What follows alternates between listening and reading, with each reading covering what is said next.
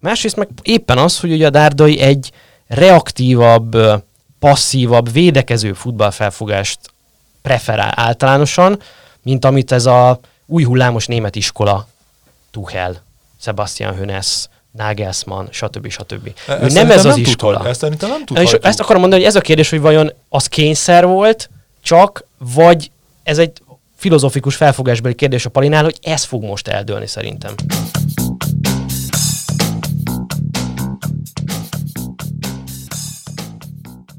Sziasztok, ez itt az Itzer 24.hu focis podcastja, én Kele János vagyok, és köszöntöm szokás szerint mellettem Kálnoki kis Attillát, a 24.hu főmunkatársát. Szervusz! Szia Jani, köszöntöm a hallgatókat. Mai adásunkban a magyar futballedzők nagy hetével foglalkozunk. Ugye ki ne tudná, szerintem a hallgatóink között nem sokan lehetnek, akik nem értesültek arról, hogy egyrészt Löv Zsolt személyében magyar másodedzője van a Chelsea-nek, hiszen Thomas Tuchel aláírt a londoni klubhoz, és viszi magával most már talán mondhatom, hogy állandó segítőjét Lőv Zsoltot, ugye a PSG-nél együtt dolgoztak. Ők ketten, és sőt már be is mutatkoztak a londoni a kispadján egy Wolverhampton elleni döntetlennel, és hát emellett Dárdai Pál is újra kispadhoz jutott, visszatért a Hertához, és ugye 2019 után újból belátták Berlinben, hogy Dárdai Pál nélkül nincsen élet a Herta stadionban. Nem lesz könnyű dolga egyébként, mert a Herta egyrészt nem áll túl jól a bajnokságban, másrészt azért egészen mások az anyagi lehetőségei most a klubnak, mint amikor elbúcsúztak Dárdai Páltól. Na hát ezekről, meg sok minden másról fogunk beszélgetni mai két vendégünkkel. Egyrészt Krutka János, egykori válogatott labdarúgó, most jelenlegi szakkommentátorral, szervusz. Sziasztok! Másrészt pedig Nagy Viktorral, a Digisport kommentátorával, műsorvezetőjével, szervusz. Én is köszöntök mindenkit. Viktor debütáns a műsorban, úgyhogy őt külön köszöntöm, hogy Igen, először van ezért nálunk. meg egy picit a hangom. No, viszont ugye te a francia bajnoksággal foglalkozó magazinműsort vezetsz a Digisporton egyébként, meg hát ugye egyébként is francia futballt nézel, kommentálsz, dolgozol vele most már hosszú ideje, szóval azért is hívtunk el, mert ö, egyrészt nyilván Lőv Zsolt ottani munkájával ö, egészen közelről vagy tisztában, másrészt tehát nyilván ezzel a Tuchel Lőv kettősnek a párizsi dolgairól is tudsz majd nekünk mesélni.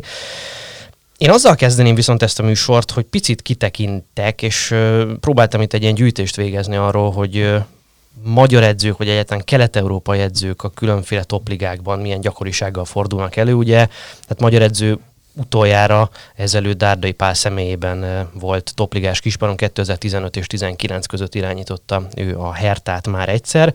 Viszont azt megelőzően, ha visszamegyünk az időben, odáig kell ezt megtegyük, amikor ezek a topligák még nem is léteztek, vagy nem is a jelenlegi formáikban léteztek, nem volt ekkora különbség a ligák között. Ugye Dunai Antal irányította 1988-89-ben a spanyol Murcia csapatát. Nyilván előtt a 70-es években, meg még korábban azért jelentős magyar edzői kontingens volt külföldön, de jelenleg nem ez a jellemző.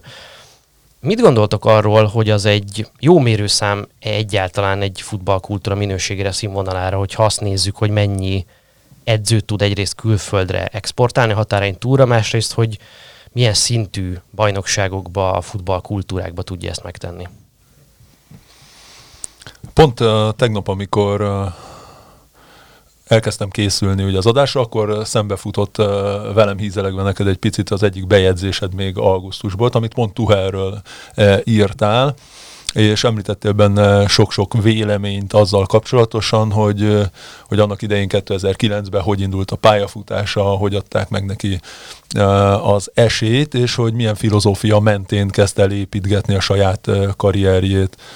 És hogy nagyon szembetűnő volt az írásnak a, a vége, ami arról szólt, hogy ugye Németországban ezt a 2000-es években felismerték, hogy ha jó futballt szeretnének, akkor nem elég az, hogy jó játékosokat képeznek, hanem elsősorban olyan szakembereket kell ö, kinevelni, akik tele vannak tudásvágyjal, és majd esetlegesen Európában tudják vinni a, a német futballnak a, a, a hírnevét. És ha innen közelítjük meg a, a, a, az egészet, ugye Magyarországon is azért régóta szeretnénk azt, hogy, hogy előrelépés jelentkezzen a, a futballban, akkor valószínűleg ez a része, ez a szegmens a futball, futballnak is egy igen fontos támpont kellene, hogy, hogy legyen.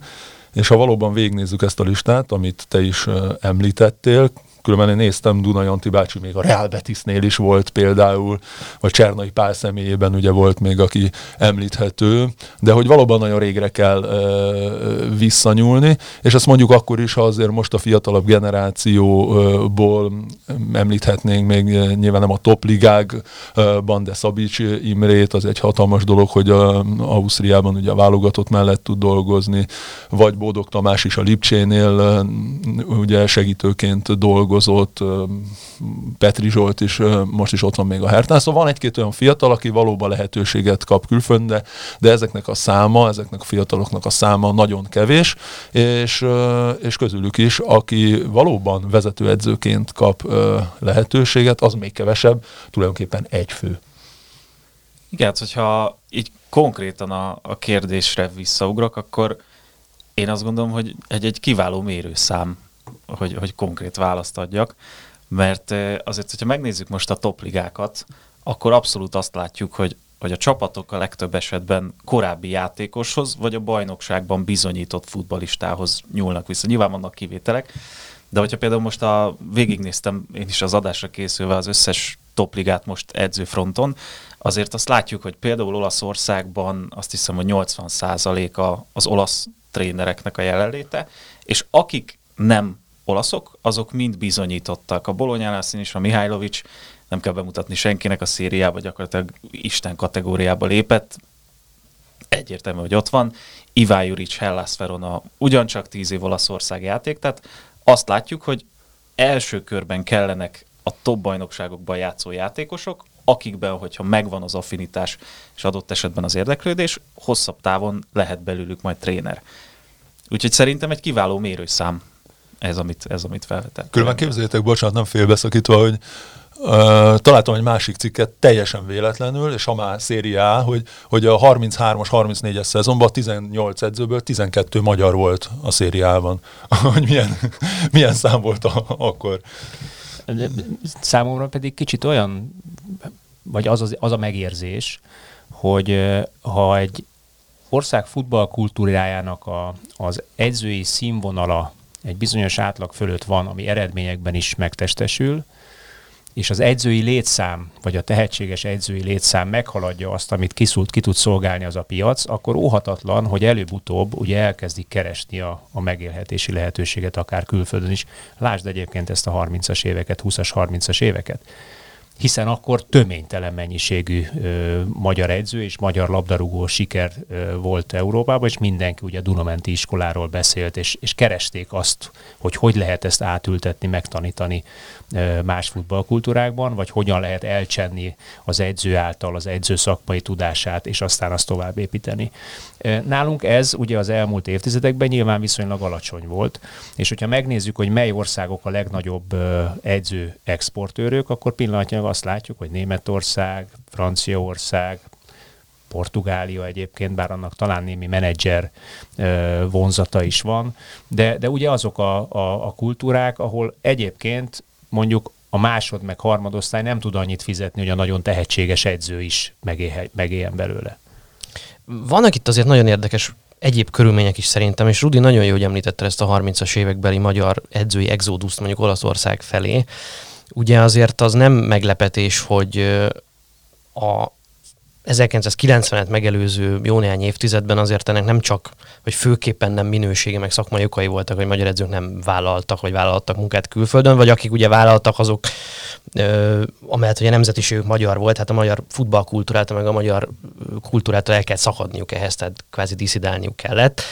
Ö, és hogy ne, talán nem véletlen, hogy van egy ilyen kelet-európai hogy a kelet-európai nemzetekkel szemben van egy korlát, amit a topligákba való kerülésnél meg kell ugraniuk, és hogy ennek nyilvánvalóan oka az, hogy évtizedeken keresztül ezeknek az országoknak a szakemberei nem mehettek szabadon nyugatra vagy tőkében gazdagabb országok felé nem vállaltak szabadon munkát. Ugye nyilván ez itt a legfontosabb korlát.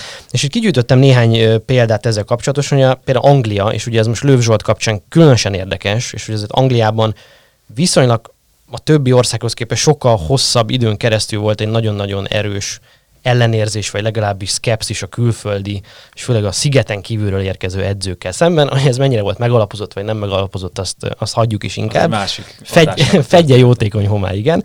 De hogy ugye 1990-ben jött az első külföldi, olyan szempontból külföldi edző a szigetre, hogy nem ír, vagy skót, vagy velszi, vagy angol, vagy északír. És ugye ez József Venglos volt, aki ugye akkor a Csehszlovák válogatott szövetségkapitány volt, és egy, hát egy egészen egészen remek figura és igazi kulthíró lett Angliában, és egyébként éppen a héten hunyt el. Emiatt is találtam rá erre a híre, és azóta Angliában kelet-európaiként, vezetőedzőként mindössze kettő darab horvát nevet tudok felsorolni. Ugye Velimir Zajec volt az Portsmouthnak az edzője, illetve talán ismerősebb Slaven Bilic, aki a West Ham és a West Bromnál is dolgozott már, uh, illetve egy darab szerv, Slavisa Jokanovic, aki a Fulemet irányította egy darabig a közelmúltban. Na most a Portsmouthnál ugye Zajec esetében a tulajdonos lehetett a kapocs, ugye Milan Mandaric volt akkor a Portsmouth tulajdonosa, a másik két edző pedig hát korábban elismert játékos karriert futott be, többek között Angliában is, vagy főképpen Angliában. Úgyhogy úgy tűnik nekem, mintha ez lenne az egyetlen esély a kelet-európaiaknak, hogy ha már játékosként bekerül az adott közegbe, és ebből a szempontból, hogy visszakanyarodjak a nagyon hosszú és unalmas eszmefuttatásom elejére, szóval, hogy azért 2004 után nekünk erősen kinyílt a világ, abból a szempontból, hogy mióta Európai Uniós tagállam Magyarország lényegében korlátozás nélkül igazolhatnak nyugatra és külföldi top bajnokságban magyar játékosok. Hogy mennyire tudnak igazolni, ez egy másik kérdés, de ez a korlát ez megszűnt, és azért annak idején 2004 után viszonylag sok játékosunk kiment, meg volt, aki már korábban is ki tudott menni, tehát volt egy nagyobb kontingensünk, aki nyugati nagybajnokságokban futballozott, és lehet, hogy ők, akik most indulnak az edzői pályán, Szóval most jött el az ő idejük, hogy edzőként kipróbálják magukat. Hogy valahol ez egy, ez egy természetes folyamat is bizonyos részről, és hogy milyen jó, hogy annak idején voltak kint játékosaink, mert ők most megpróbálják, vagy kipróbálják magukat edzőként is. Igen, de hát ez a belépő feltétel, nem? Tehát, hogyha ha nem játszották kint, akkor nincs nagyon más opció arra, hogy, hogy később kint dolgozhass. Tehát, hogy ugye erről is beszéltünk, hogy, hogy reális cél lehet-e. Én azt gondolom, hogy, hogy első körben nem cél lehet, de nem reális az, hogy ma Magyarországról egy edző valamelyik top 5 liga egyikébe kerüljön ki.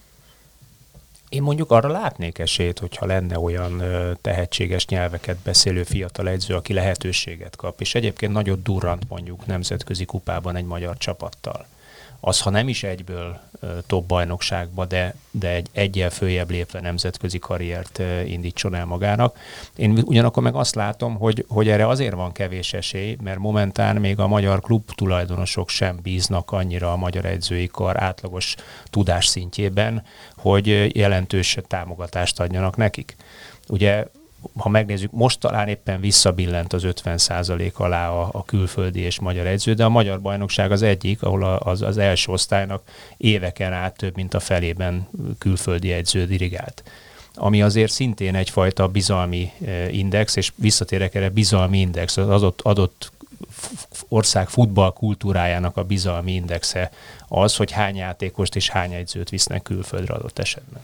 Igen. Az azért egy nagy kérdés, nem ebben a, az esetben, bocsánat, Viktor, hogy hogy ugyan, ugyanúgy, mint amikor beszéltünk arról, hogy a Fradi esetében miért nincsenek magyar fiatalok a, a, a Ferencvárosban, hogy van-e olyan magyar fiatal egyáltalán, aki egy bajnokok ligájában e, kész játékosként tud segíteni a csapatban. Ugye ez kérdésként merülhet fel az edzők kapcsán is, hogy ezek a vezető klubok, akik nemzetközi szinten szeretnének teljesíteni, találnának-e olyan magyar edzőt a magyar edzői körforgásban, akikről százszázalékosan tudják, mint egy Tuhel, hogy nem ez egy rizikós választás, hanem olyan koncepció, olyan tudás, olyan fejlődni vágyás van benne, hogy, hogy igen, rámerjük bízni a csapatot. Szóval valószínűleg azért van elő az oldalról is kérdés, ami eszembe jutott meg Janeknak a felvetésével kapcsolatosan, hogy, hogy valóban annak idején, például ha már Angliáról beszélünk, azért ott nem nagyon fordultak meg 90-es években játékosok, ami abszolút a munkavállalás feltételeiben keresendőket. Emlékszem, nekem hatalmas vágyam volt, hogy kint játszam, de ugye a válogatott mérkőzések, utolsó két év válogatott mérkőzéseinek a 75%-án kellett szerepelni, szóval ahhoz, hogy bárki egyáltalán szóba kerülhessen a keleti blokkból, és hát nagyon nehéz volt, ha meg is felelt ezek, ezeknek a kritériumoknak, hogy egyáltalán felkeltse bárkinek az érdeklődését. Azóta hány játékos játszott Angliába, aki esetleg lehetőséget kaphatna, egy Király Gabi, egy Gerazoli, egy Torgelles annyi, hogy, vagy a Priskin, hogy ők pedig nem tartanak még ott, pedig ebben a korban, ahol ők vannak, nekik már rég olyan szinten kellene lenni, és valószínű, hogy ez megint a képzés, hogy, hogy Magyarországon odafigyelünk-e azokra a sztárjátékosainkra, akikbe akár edzőként, akár sportvezetőként megvan a potenciál ban, hogy esetleg külföldön majd helytálljanak. Biztosítjuk el már nekik azt, hogy, hogy a profi pályafutásuk alatt elkezdjék képezni magukat, megvan-e bennük az igény, hogy ők többek, jobbak legyenek, mint egy Tuhel. Ugye pont ezt erről írtál, hogy benne milyen tudásvágy volt, hogy minden szegmensében a futballnak analizálta azt, hogy ő, hogy ő előrébb lépjen, és megteremtette ennek a feltételeit egészen, egészen érdekes, amit említesz, mert ugye nekem az egy ilyen fixaidám, hogy Németországban ez a típusú tudás hálózat, ami a futball köré szövődött, és amiben nekem kívülről úgy tűnik, hogy mintha ilyen egyenlő felekként ülnének az asztal mellett mondjuk dietetikusok, adatelemzők, volt játékosok, edzők, és, és média munkások vagy sajtómunkások sok esetben. Ugye hát Tuchel éppen arról is nevezetes, hogy elolvasott egyszer egy elemzés, meg a Mainz edzője volt a Spielverlagerung nevezetű blogon, ami egy ilyen abszolút ilyen garázs projektje volt néhány fiatal egyetemista srácnak, ilyen futballgíkeknek, és a Tuchelnek valahogy elébe került ez az elemzés a Mainz egyik meccsről, és akkor azt mondta, hogy hát akkor hívjátok fel ezt a srácot, és akkor beszélgetek vele szívesen. Martin Raffelt volt ez a srác, egyébként ő azóta legutóbb azt hiszem a Hajduk Splitnél dolgozott, most nem tudom pontosan mi van vele, de hát például Rönni Maric, aki most a Borussia Mönchengladbachnak a másodedzője, Márko Róza mellett, hát ő, ő, ő is ugyanebből a közegből indult el, és most a Bundesligáig jutott másodedzőként. Szóval, hogy van egy ilyen nagyon inspiráló közeg Németországban, ami egyszerűen minden irányban afelé hat, hogy az ambiciózusak, a tehetségesek, azok nagyon gyorsan ki tudnak emelkedni ebből a közegből. Elfogadják mások véleményét? És nyilván ez része ennek az egész, nem csak ettől működik ez az egész, mert rengeteg tudás is van a rendszerben, nem csak vélemény, de hogy nekem számomra nagyon érdekes az, hogy az a két edző, akiről ma most beszélgetünk, tehát Lőv Zsolt és Dárdai, azok pontosan ugyanebből a közegből emelkedtek ki, pontosan ugyanebben a, a közegben jutottak el a lehetőségeikhez, amiket egyébként megragadtak. Majd Lőv Zsolt kapcsán érdemes lesz arról beszélgetni, hogy ő aláírt egy harmadosztályú csapathoz Bundesliga egyes játékosként, csak azért, mert ott Ralf Rangnick volt az edző, és ő kereste meg, és hogy az akkor mennyire tűnt visszás döntésnek, és egyébként valószínűleg amit ma, ma beszélgetünk, az ott is akkor indulhatott el. Szóval, hogy egyrészt van ez, ami lehet a sikernek a, a kategóriája, tehát hogy a német közegben, egy elég speciális közeg, másrészt nekem van egy olyan ideám is, és majd Rudit kérem, hogy ebben erősítsen meg, vagy cáfoljon, hogy, hogy a német közeg az kulturálisan valamilyen módon közel van, vagy közele, vagy a lehető legközelebb van a top közül a magyar játékosokhoz. Mert azért, amikor arra beszélünk, hogy kik a legversenyképesebb játékosai nemzetközi szinten, Gulácsi, Orbán, Szoboszlai, Szalai Attila, Sallai Roland, ők mind-mind-mind valamilyen módon kötődnek ehhez a német ajkú futballközeghez.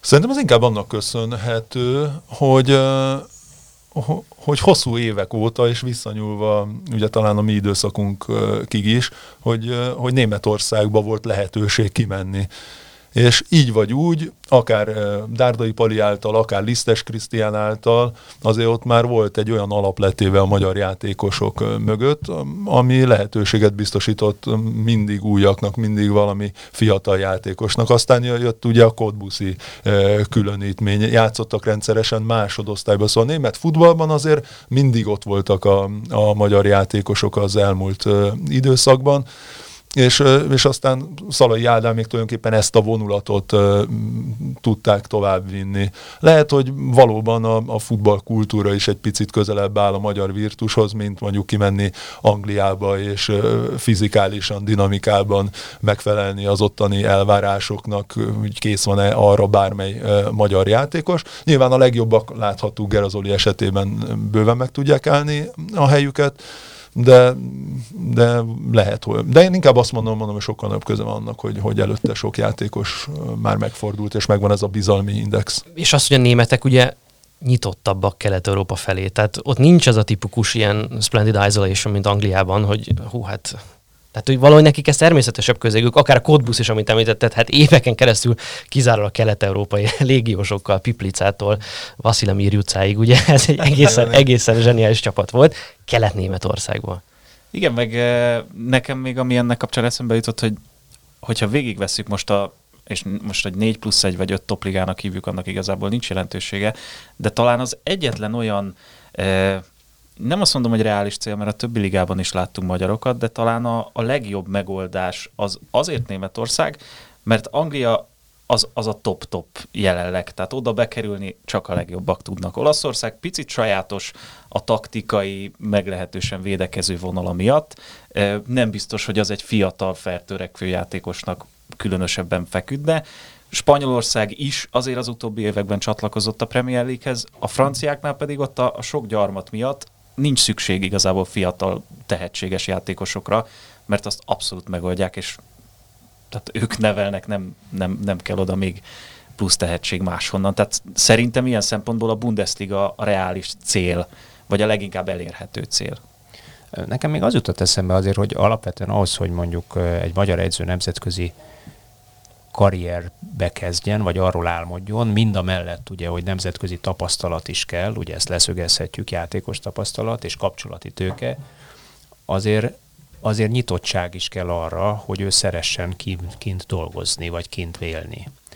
Milyen karakter az, akiből ilyen edző vállalt? Milyen karakter volt játékosként Dárdai Pál, vagy milyen karakter volt játékosként Lőv Zsolt? Miért lesz az egyikből vezető edzőtípus, miért lesz a másikból pillanatnyilag úgy látszik, hogy még ajánlatok ellenére is másodedző típus, vagy első osztály ajánlatok ellenére másodedző típus. Ja, Viktor, pont erről beszélgettünk különben uh, lent uh, most a recepción, mielőtt elkezdődött a műsor, hogy uh, ezek a fiúk azért egytől egyig mennyi időt eltöltöttek már Németországban, és mióta élnek külföldön, ők már ott szocializálódtak, egy teljesen más gondolkodás mentén élik a, az életüket, sokkal nyitottabban, és természetesen volt egy velük hozott érték és mentalitás, amit már Magyarországról vittek ki. Azért ők mind a ketten a, a hajtós, rakkolósabb, fejlődni kívánó játékosok melózni közé. Bíró. Igen, melózni bíró játékosok közé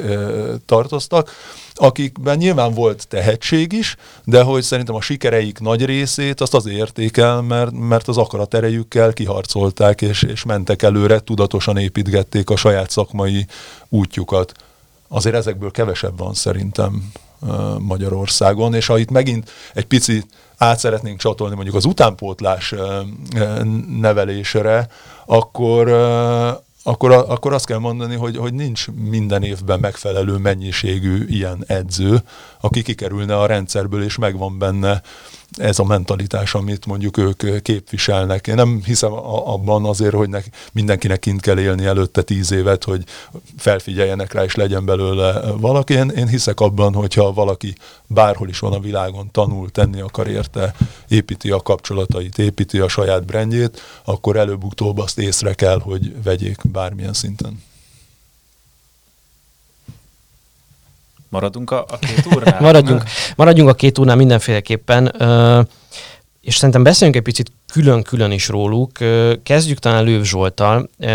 Nekem ő picit megfejthetetlenebb, és éppen azért megfejthetetlenebb, amit Attila is pedzegetett itt már az előbb, hogy nem nagyon tudok abban dűlőre jutni, hogy ő valóban, itt arról van szó az ő esetében, hogy bölcsen mondjuk belátja magáról, és ismeri önmagát annyira személyiségét, a karakterét, az erényeit, a gyengeségeit, hogy tudja, hogy ő egy remek másodedző a legmagasabb szinten is, egy remek segítője, olyat olyan edzők mellett dolgozott, mint Ralf Rangnick, Adi Hütter, vagy éppen most Thomas Tuchel, tehát ezek nem akár milyen nevek.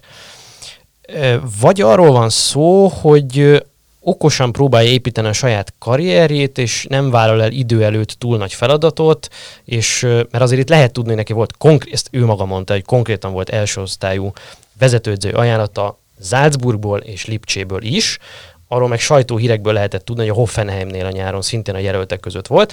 A Hoffenheimnél dolgozott egyébként korábban Julian Nagelsmann például, tehát ott is van ennek kultúrája, és hát a mostani edzők Sebastian Hönes, ugye ő is ugye első osztály vagy felnőtt vezetőedzői tapasztalat nélkül lett a csapatnak a, a menedzsere, és hogy ezeket elutasította viszont Lőv Zsolt, és hogy maradt másodedző. És nem nagyon tudok abban dűlörítni, hiszen nem ismerem őt személyesen, meg nem volt alkalmam erről vele beszélgetni, hogy ennek mi az oka, mert nagyon sok oka lehet.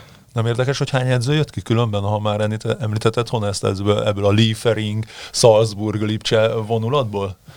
Ha most mondjuk Abszolút. ugye a német edzőképzés, de, de mégis ugye a Red Bullnak a rendszeréből, Salzburgnak a rendszeréből kerül professzor ki rengeteg edző. Professzor, professzor edzőket Igen. Eh, nevel, lehetne leegyszerűsíteni az összes fiatal, ugye Lőv Zsolt is innen erről a vonalról érkezett. Hát ugye Lőv Zsolt, ő volt, aki ugye elment a harmadosztály, még a harmadosztály volt a Hoffenheimben, amikor elment oda játszani. Erről egyben az édesapja ebben a műsorban beszélt, volt nálunk vendég, és akkor mondta, hogy hát ugye Ralf Rangnick maga hívta föl Lőv Zsoltot.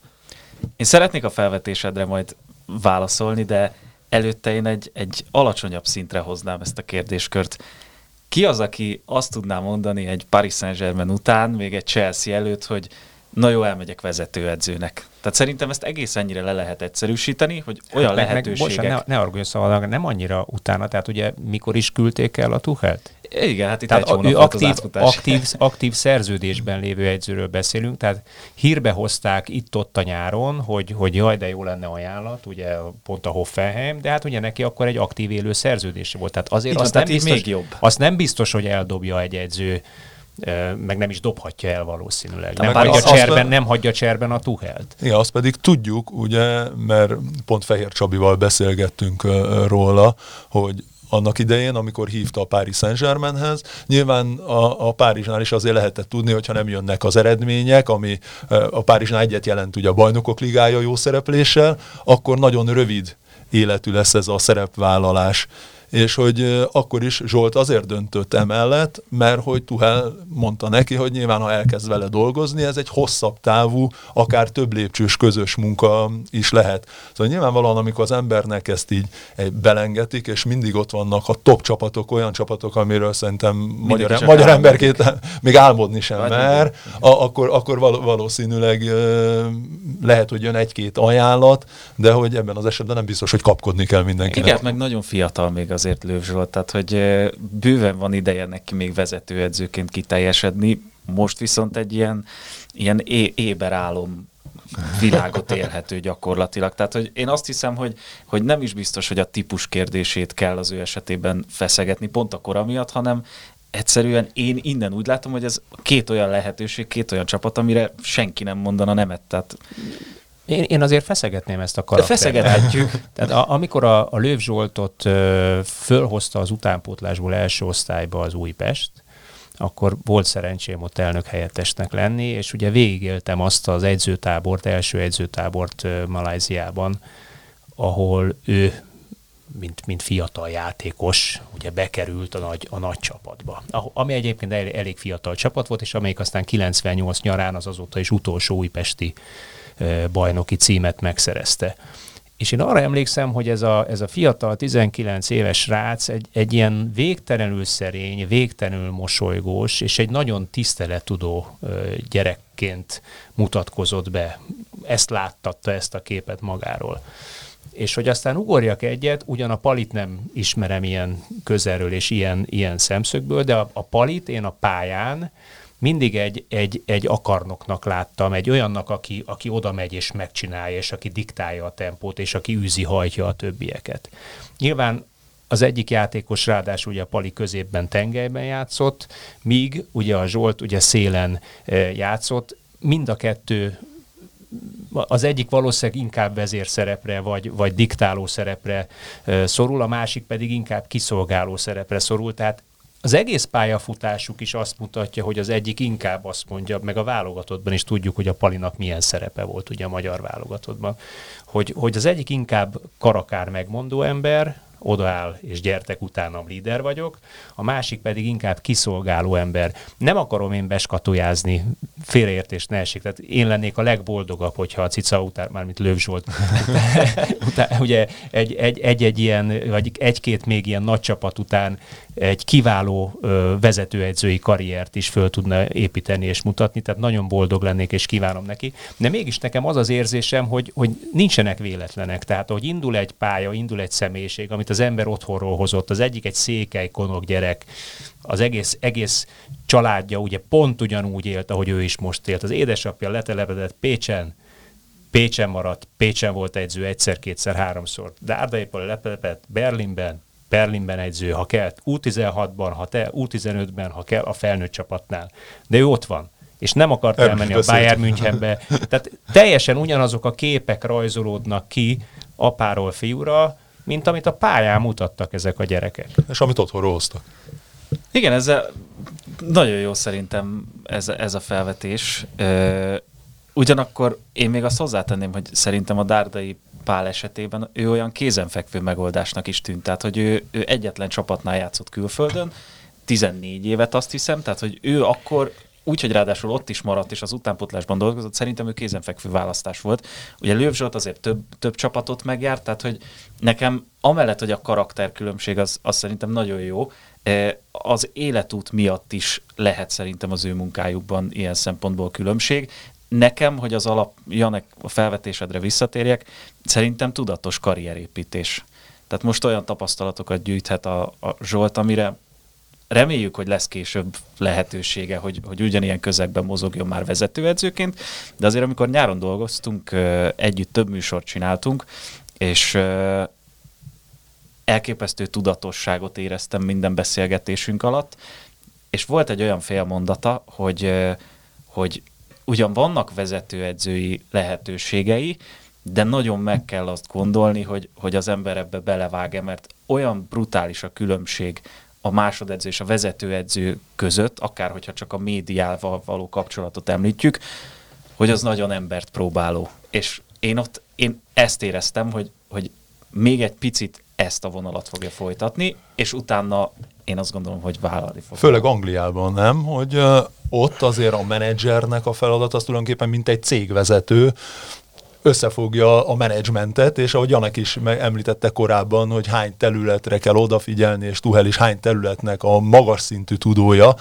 hogy mindent ő organizál, és, és valóban minden egyes embert a kezébe tart, és mindenkitől a legmagasabb munkát elvárva érik el tulajdonképpen az eredményeiket. Jelen pillanatban Lőv Zsoltnak valószínűleg csak a szakmára kell e, figyelni, és ahhoz nagyon nagy tudás kell, hogy az ember ennyi személlyel tudjon harmóniába kerülni, ennyi szemét tudjon e, igazgatni. Én különben nyilván nagyon szorítok neki, de azért féltem is egy e, picit, mert, mert azon mosolyogtam, ugye, hogy a Chelsea-nék kitalálták a, az üdvözletükre ezt a Welcome to Hell hashtaget, Hashtag. és mindenhol ez volt. És, és nyilván az áthallás az nagyon erős benne. Ezen, és... én, ezen én rendkívül röhögtem, már elnézést. Igen, Tehát, igen. hogy értem, hogy nagyon vicces, de hát a chelsea ez rendkívül áthallásos, akik másfél éven tanulják ki. Megláttam, és atya úristen, hogy, hogy tényleg üdvözlik a, a pokolban, ahol most vissza is kellett néznem pontosan, hogy az elmúlt 13 évben volt 12 edző, hogy 7 edző az egy évet nem élte meg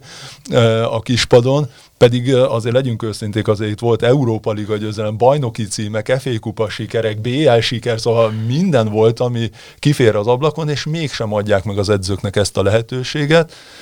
És egy ilyen helyzetben oda menni egy Chelseahez úgy, hogy ugyanez volt az elvárás, és ugyanez volt a nyomás a, a, a Párizsnál is. Nyilván ez lehet egy jó előjel, hogy ott azért meg tudták valósítani, amiért oda mentek, de amikor ez egy minimálisan megbotlott a következő évben, ott is azonnal menni kellett. Hú, szerintem ilyen szempontból Párizs borzasztó speciális lehet ezzel a ezzel az egész, ezzel a Katari tulajdonnal. Nem... Elég erős sportigazgatóval. Igen, hát ugye Ez a Chelsea azért nem így lesz. A, a váltás is Löw Zsoltéknál Leonardo miatt van gyakorlatilag. Tehát, hogyha Mondjuk Tuchel sem egy könnyű ember. Én, én a leginkább ezért nézek fel egyébként a Zsoltra, tehát hogy a, hogy a Tuchelt elviselni hosszú távon az sem egy feltétlenül egyszerű feladat. A, hát ő azért mindig mindenki összeveszett előbb-utóbb. Dortmundban is, Párizsban is, ahogy lehet hallani. Lehet, hogy Mainzban nem annyira, de, de, de tehát azért nem, hát amennyire vizionárius, amennyire elképesztően tehetséges, pont az ilyen zseniknek a nehéz természete az Tuchelben is megvan. De az nehéz természet, hogy ha egy vezető ugye valakit kinevez, akkor valószínűleg azért teszi, mert bízik abban, hogy ő eredményt fog elérni, és látja az adott személynek a vízióit. Hogyha utána ő elkezd beleszólni, és elkezdi presszionálni, akkor tulajdonképpen a saját döntése ellen ö, próbál nyomást gyakorolni. Igen, ott ugye volt még egy váltás, még Antero is sportigazgatósága alatt érkeztek a Zsolték a Paris Saint-Germainhez, később jött Leonardo, és ott tényleg az előző fél évben kezdett el ez már a médián keresztül is igazából terjedni, hogy, hogy üzenget. Én inkább, inkább csak azt látom, hogy ő meg akarta mindig valósítani a saját Inkább akkor van, gond, inkább akkor van a gondja a Tuchelnek, amikor hasonlóan erős személyiségekkel találkozik, mint amilyen ő. Tehát, mint amilyen Sven Mislintat volt a Dortmundnál, vagy amilyen Leonardo most a Paris Saint-Germain. Egy Antero Enrikivel gyönyörűen eldolgozott, mert Antero Enrikit nem, nem, vádolná, nem vádolnám meg azzal, hogy ő neki különösebben nagy hát gyakorlatilag ugye lennének. egyetlen feladata volt Neymart Párizsba vinni, Igen. ő a munkát elvégezte, onnantól hátradőlés. Onnantól fölvette a fizetést. Jó, ez picit, picit most másik. Sarkos, igen, picit sarkos, meg picit, picit másik irány. Az jutott még eszembe, arról, amitől beszélgettetek, hogy az is egy érdekes kérdés lehet ebben a vonatkozásban, hogy másodedző, vezetőedző, hogy egészen más típusú személyiséget, tudást igényel egy top-top-top klubnak az edzőjének lenni, akár vezetőedzőnek, akár másodedzőjének. És ugye valószínűleg egy másodedző nem ugyanezen a top-top-top szinten kap azonnal kispadot.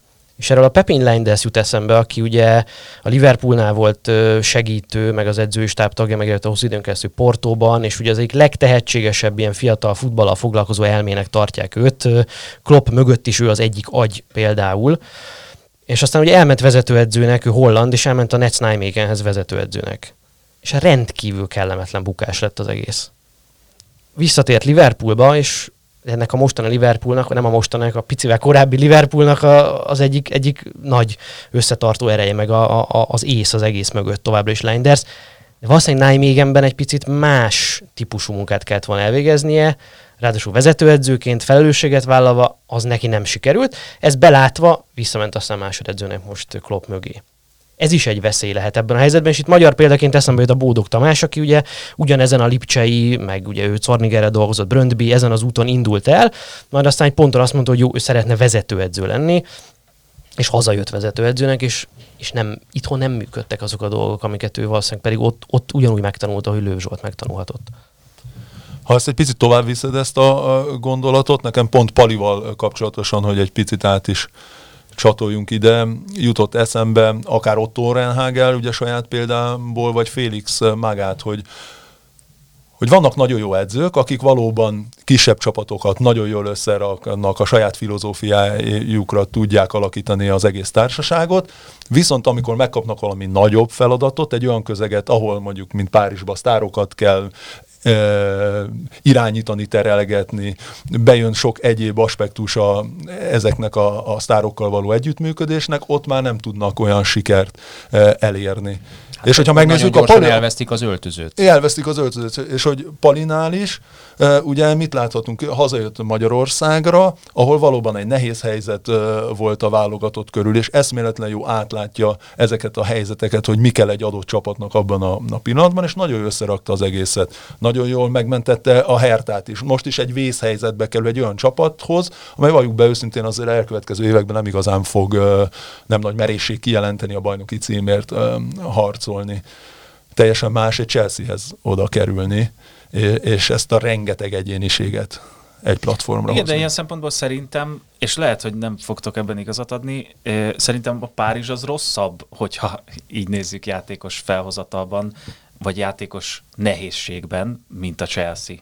Tehát, hogy ezen gondolkoztam még, hogy, hogy mondjunk még olyan csapatot, amelyikben két ilyen brutális karakter van, mint a Kylian Mbappé és Neymar nincs másik olyan csapat, ahol két ennyire mai kor gyermeke, egy social média által élt világot folyamatosan használó két figura lenne, két ilyen sztár egy csapaton belül. Két ennyire infantilis, ennyire jó játékos, ugye? Igen, tehát annyi mindent lehet mondani, hogy ilyen Az jutott még eszem, hogy jár-e valaki uh, ugye a Chelsea edzésére helikopterrel, mert ugye Párizsban állítólag többen is helikopterrel érkeztek az edzésre, és azért ezt, ezt, ezt kezelni, hogy utána azt az embert vedd rá, hogy ő mondjuk labda ellen is dolgozzon, vagy védekezzen is, mikor helikopterrel érkezett meg az edzésre. Hát ez...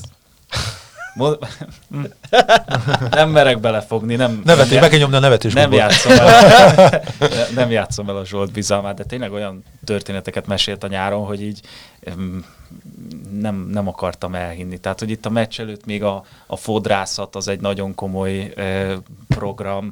Tehát ezeket biztos Na de érted, ehhez képest a Hoffenheim az egészen másik világ lenne. Meg hogyha bárkit kihajtsz, nekünk is mesélt Neymarral történeteket, hogy kell a, a lelki világával törődni. Meg. Igen, nem csak Neymart, hanem azt is tudni kell, hogy ki, ki a barátja, ki... Igen, tehát, hogy na, szóval itt egészen érdekes dinamikák Igen. vannak. De hogy ilyen szempontból csak ennyi, hogy, hogy szerintem a Paris Saint-Germain talán napjainkban a legnehezebb terep edzői szempontból és szerintem a Chelsea könnyebb lesz, még hogyha ez furán is hangzik, és abszolút nem a csapatok erejét vettem össze. Na és mennyire lesz könnyű edzői terep Berlin? Mert azért az is egy, keveset beszélünk ugyan róla, főleg mióta a Pali nem dolgozik ott, vagy a magyar sajtóban, de azért Berlinben nagyon érdekes dolgok történtek.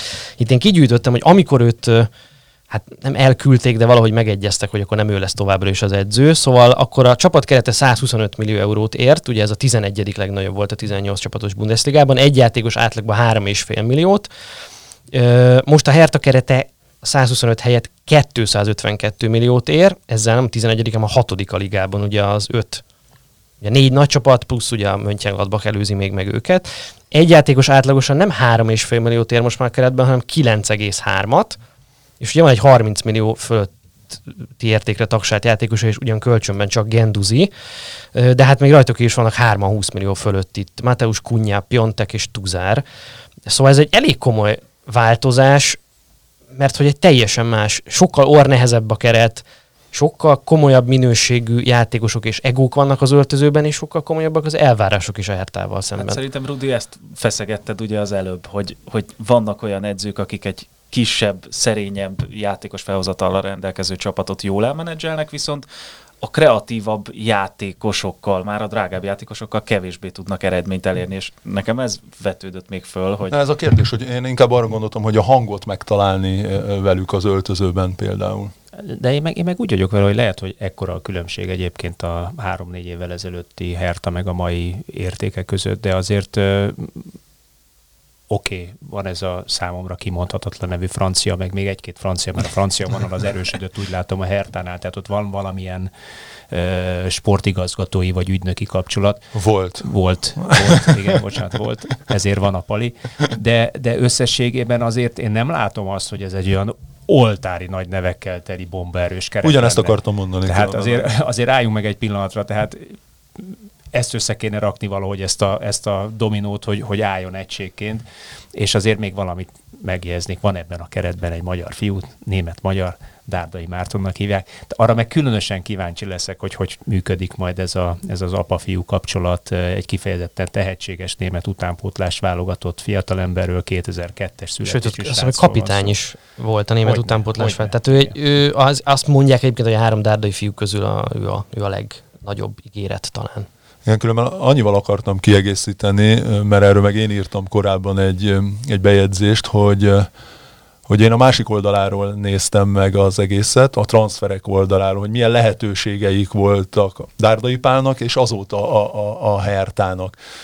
És ugye az a több mint négy év alatt, ami neki az első periódusa volt, Dárdai Pár összesen 44 millió eurót költött transferekre, 40, 40, bocsánat, 45-öt és 44-et hozott, magyarul plusz-minusz nullán végezte, mínusz 1 millióban végezte a, a transferek és a, az eladások, hozatalok arányát.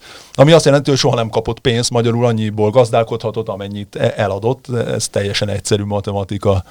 A Labadia ugye az utóbbi két évben úgy, hogy egyik évben sem érte el Dárdai Pár leggyengébb pont per mérkőzés átlagát, őt néztem, hogy azóta 144 millióért vásárolhattak. Szóval, hogy mennyivel más lehetőséget biztosított Mihály Préc az elmúlt két évben a Labbadiának és a Hertának, mint előtte, és a bilanc az mínusz 110 millió. Szóval nem, hogy nem adtak el, borzalmasan sok pénzért vásároltak, azért az, hogy a tavalyi évben 110 milliót költöttek játékosra, az a top bajnokságukban is 100 millió fölött költeni az egy eszméletlen magas összeg és kimagasló. Él, élcsapatok között jártak ezzel a tavalyi szezonban, és hogy így nem értek el eredményt, ez sokkal inkább az aggasztó tény. Igen, és ott a két nagy kiadás a Luka Tuzára Lyonból, és Sröstov Piontek. ugye Ezt gyakoroltad azért. Hát igen, a szériánál sokszor kellett mondani.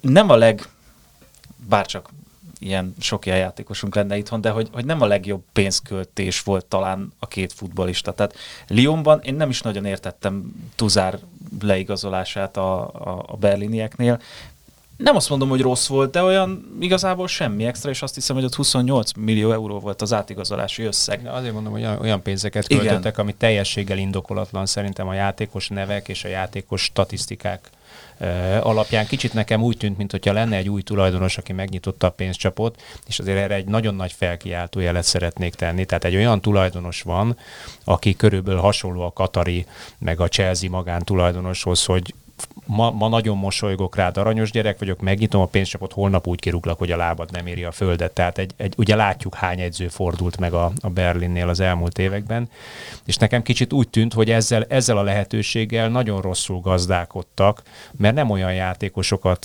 vettek, akiben egyébként potenciál van, és a Hertha jelenlegi helyzetének megfelelő játékos és játékos karakter. És még valamit szeretnék megemlíteni, Dárdai Pali, amikor amikor egyzősködött, ő kifejezetten hasonult ahhoz a német alapgondolkodáshoz, vagy német kis- és középcsapatos gondolkodáshoz, ahol a Berlin volt, hogy a saját utánpótlásról építsünk be a játékosokat, futtassuk föl, és adjuk egyel följebb, vagy külföldre, vagy ugye a top csapatok irányába, akik tehetősebbek. És most ez kicsikét megfordult, és az elmúlt két évben ez a Berlin ezzel nem tudott mit kezdeni. Se az utánpótlás nagyon nem látszott túl játékos, és olyan játékosokat vettek, akik meg nem gondolom igazán erősítésnek.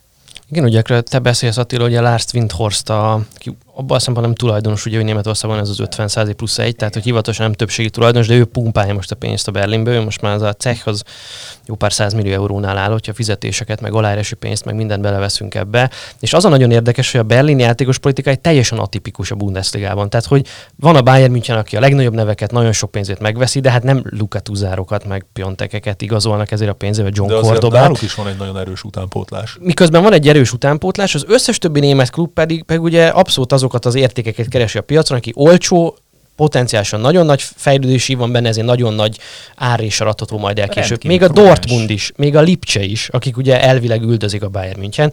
És ehhez képest jött a Berlin, és ők meg azt láttam, hogy hát ők túlárazott játékosokat vesznek, tehát hogy viszonylag jó játékosokat vesznek, de bőven értéken vagy áron felül ezeket a játékosokat.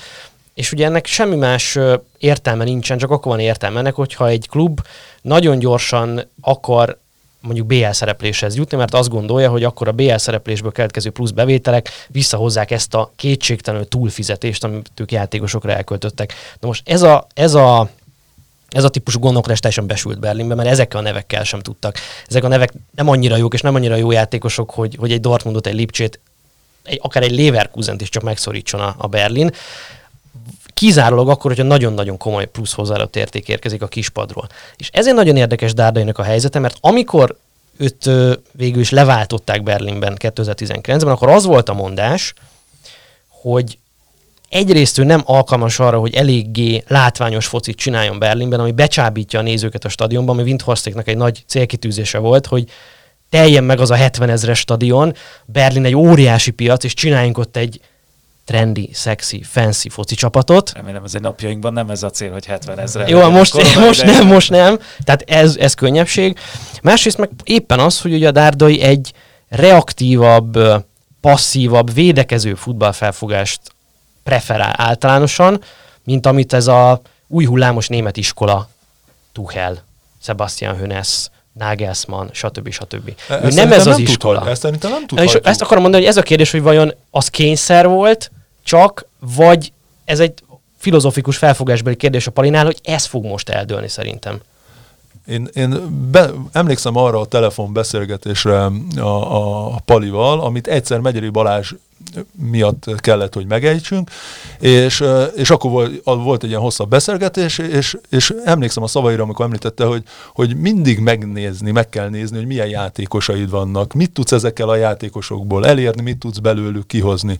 Azért a Hertának a keretéből eddig szép futballt előrevetíteni, és amikor nem tudsz játékosokat igazolni, csak annyit költhetsz, amennyit eladsz filozófia mentén szép futballt csinálni, meg lehet próbálni, lehet támadni, lehet labdát tartani, csak valószínűleg az eredmény az nem fog párosulni mindenhez, akkor nem fogsz eljutni a német kupa elődöntőjében, nem fogsz Európa Liga csoportkört játszani egy hertával, stb. Ez oké, okay, de azért ez egy jóval pragmatikusabb, ez egy klasszikusan pragmatikus felfogás, mondjuk Bielszához képest, akinek ugyanígy uh, nincsenek túl jó játékosai, de ez ez nem befolyásol az ő idealisztikus hozzáállásán. És ezt nem mondom, hogy jó vagy rossz, csak hogy ez kicsit más. Szerintem ez a, ez a kérdés most, hogy, hogy amikor van egy picit nagyobb mozgást erre a palinak, akkor tud-e ezen változtatni, meg tudja mutatni, hogy oké, okay, akkor most egy teljesen más filozófia mentén, jobb játékosokkal, lehet, hogy arra alkalmasabb játékosokkal egy másfajta futballt fog mutatni. Kicsit én abban egyszerű edzői frázisba fordítanám ezt vissza, hogy ugye olyan játékot játszott a csapatoddal, amire alkalmas a játékos állományod. És ezt azért mondom, mert a, a, az anekdóták szerint ugye a Dárdai Pali amikor elkezdett edzősködni, és az U15-ös csapatnak a, az edzője volt Németországban, akkor ugye azzal a csapattal mindenki megdöbbenésére ugye kijutottak a Nike és torony magasan megnyerték, és fejfölött tapsolva ö, nézték azt a csapatot, olyan támadó játékot játszottak állítólag, hogy fantasztikus. És Persze egy U15-ös csapat nem egy felnőtt csapat, de nagyon-nagyon sok hasonlóság van. Azt szokták mondani, aki tud U15-öt irányítani, vagy U17-et, és ilyen magas szintre jut, az valószínűleg egy felnőtt csapattal is jól elboldogul. Lásd ugye a német példa, hogy úgy emelgetik föl az utánpótlásból a tehetséges edzőket egyik pillanatra a másikra, mint a szél. Tehát, hogyha a Palinak, ja és még egy Pali mondás, ugye amikor a, a magyar válogatottat elvállalta, akkor azt mondta, hogy bármilyen csapatnak hét nap alatt le lehet oktatni egy védekező taktikát. De ahhoz, hogy egy megfelelő támadó futballt játszassál, ahhoz hónapok szükségeltetnek. Szerintem itt a magyarázat. Hát Tehát most hónapjai... mit, várhatunk, mit várhatunk valószínűleg a palitól? Most nincsenek hónapjai, Igen. most azonnal eredményt kell mutatni. Most valószínűleg összerakja rendesen a csapat védekezését, megtalálja azokat a karaktereket, akiből egyébként azt az egy-két gólt a pontszerzésekhez meg lehet, és azt a játékot, amit az egy-két gólt el lehet érni a győzelmekhez. Aztán majd meglátjuk, hogy nyáron, nyártól mi lesz. Igen, pont azt néztem, hogy az utolsó két évében, ugye a Hertánál, az egyik évben 13 döntetlen, a másik évben 10 döntetlen volt, hogy mindig mindig ez a nagyon szoros eredményt ért el, ami abszolút ezt támasztja le. Na egyet mondjatok még meg. A Kicker írt arról, és aztán tegnap átjött a magyar sajtóba is, hogy ugye pont célkitűzés van a Dárdai szerződésében. Ugye 2000 22-ig kapott szerződést, de ugye ebből kiléphet a szezon végén a Hertha, hogyha nem teljesít minimum másfél meccses, vagy másfél pont per meccs átlagot. Ezt eddig egy szezonjában sem teljesítette. Ezt eddig egyszer sem teljesítette. Ugye ez azt jelenti, hogy a hátralévő 16 meccsen 24 pontot kellene szerezni annak a Hertának, aminek most 18 meccsen van 17. Igen, és azért Sikerül neki. Meccs lesz. Nagyon nehéz a sorsolás. Igen. Sikerül neki, vagy sem? És azt is hozzáteszem, mielőtt Viktor válaszol, bocsánat, hogy azt is néztem, hogy az elmúlt 12 évben ettől függetlenül soha nem teljesítette ezt a másfél pontot. Ugye ez az 5 hatodik, ő a legsikeresebb edzője a Hertának. Szerintem ebben lehet egy könnyebbség egyébként, mielőtt konkrétan válaszolni. Lehetetlen küldetés? Igen, tehát hogy nagyon veszíteni való nincs, egy annyira magas lécet határoztak meg, hogy ha, ha átrepül fölötte nagyon jó, ha nem, akkor mire gondoltak, hogy hogyan is sikerülhetne. Sikerül, vagy nem? Én azt mondom, hogy, én azt mondom, hogy sikerül. Tehát pont a, a Pali személyisége miatt, amit én, én sem ismerem abszolút sajnos személyesen, de, de amit én érzékeltem belőle az elmúlt években, én azt gondolom, hogy ha valaki ezt össze tudja rakni Berlinben, akkor az szerintem Dárdai Pál. Nem úszod meg, Rudi? A válaszadás? Igen. De én nem szeretek így, így jósolgatni. Senki sem szeret. Én szeretem. Igen. Igen, maga, maga az a tény, és erről is beszélgettünk lenne a lobbyban, hogy hogy a Palinak a választásai, hogy miért, miért van az, hogy neki is azért tudjuk jól, hogy másfél évvel ezelőtt azért ott volt rengeteg lehetősége, hogy mehetett volna akármelyik csapathoz az első periódusa és szerepvállalása után a, a Hertánál, és hogy mégsem megy el és amire Attila is beszélt, hogy mégis ott marad, ő ott telepedett le, ott szeretne bizonyítani. És az, hogy amikor baj van, mindig ő hozzá nyúlnak vissza, ez, ez, ez nyilván jelent valamit, hiszen a jelenlegi vezetés is abban bízik, hogy ez, hogy ez elérhető. Hogyha végignézzük a szezonjait, amit eddig a Hertánál produkált, az plusz-minusz mindig ugyanannyi győzelmet, ugyanannyi vereséget tartalmazott, és hát közte a, a döntetleneket. Szóval az 50%-os teljesítmény volt plusz-minusz, amit a Hertával elért. Szerintem ez a Hertának jelen pillanatban is a maximuma. Szóval ha valaki reálisan nézi, nem lehet olyan elvárásokat támasztani egy csapat irányába, amit egyszerűen képtelenség elérni. Viktor, Udi, nagyon szépen köszönöm, hogy itt voltatok. Attila, neked is köszönöm, a hallgatóknak pedig Köszönjük a szépen. Köszönjük.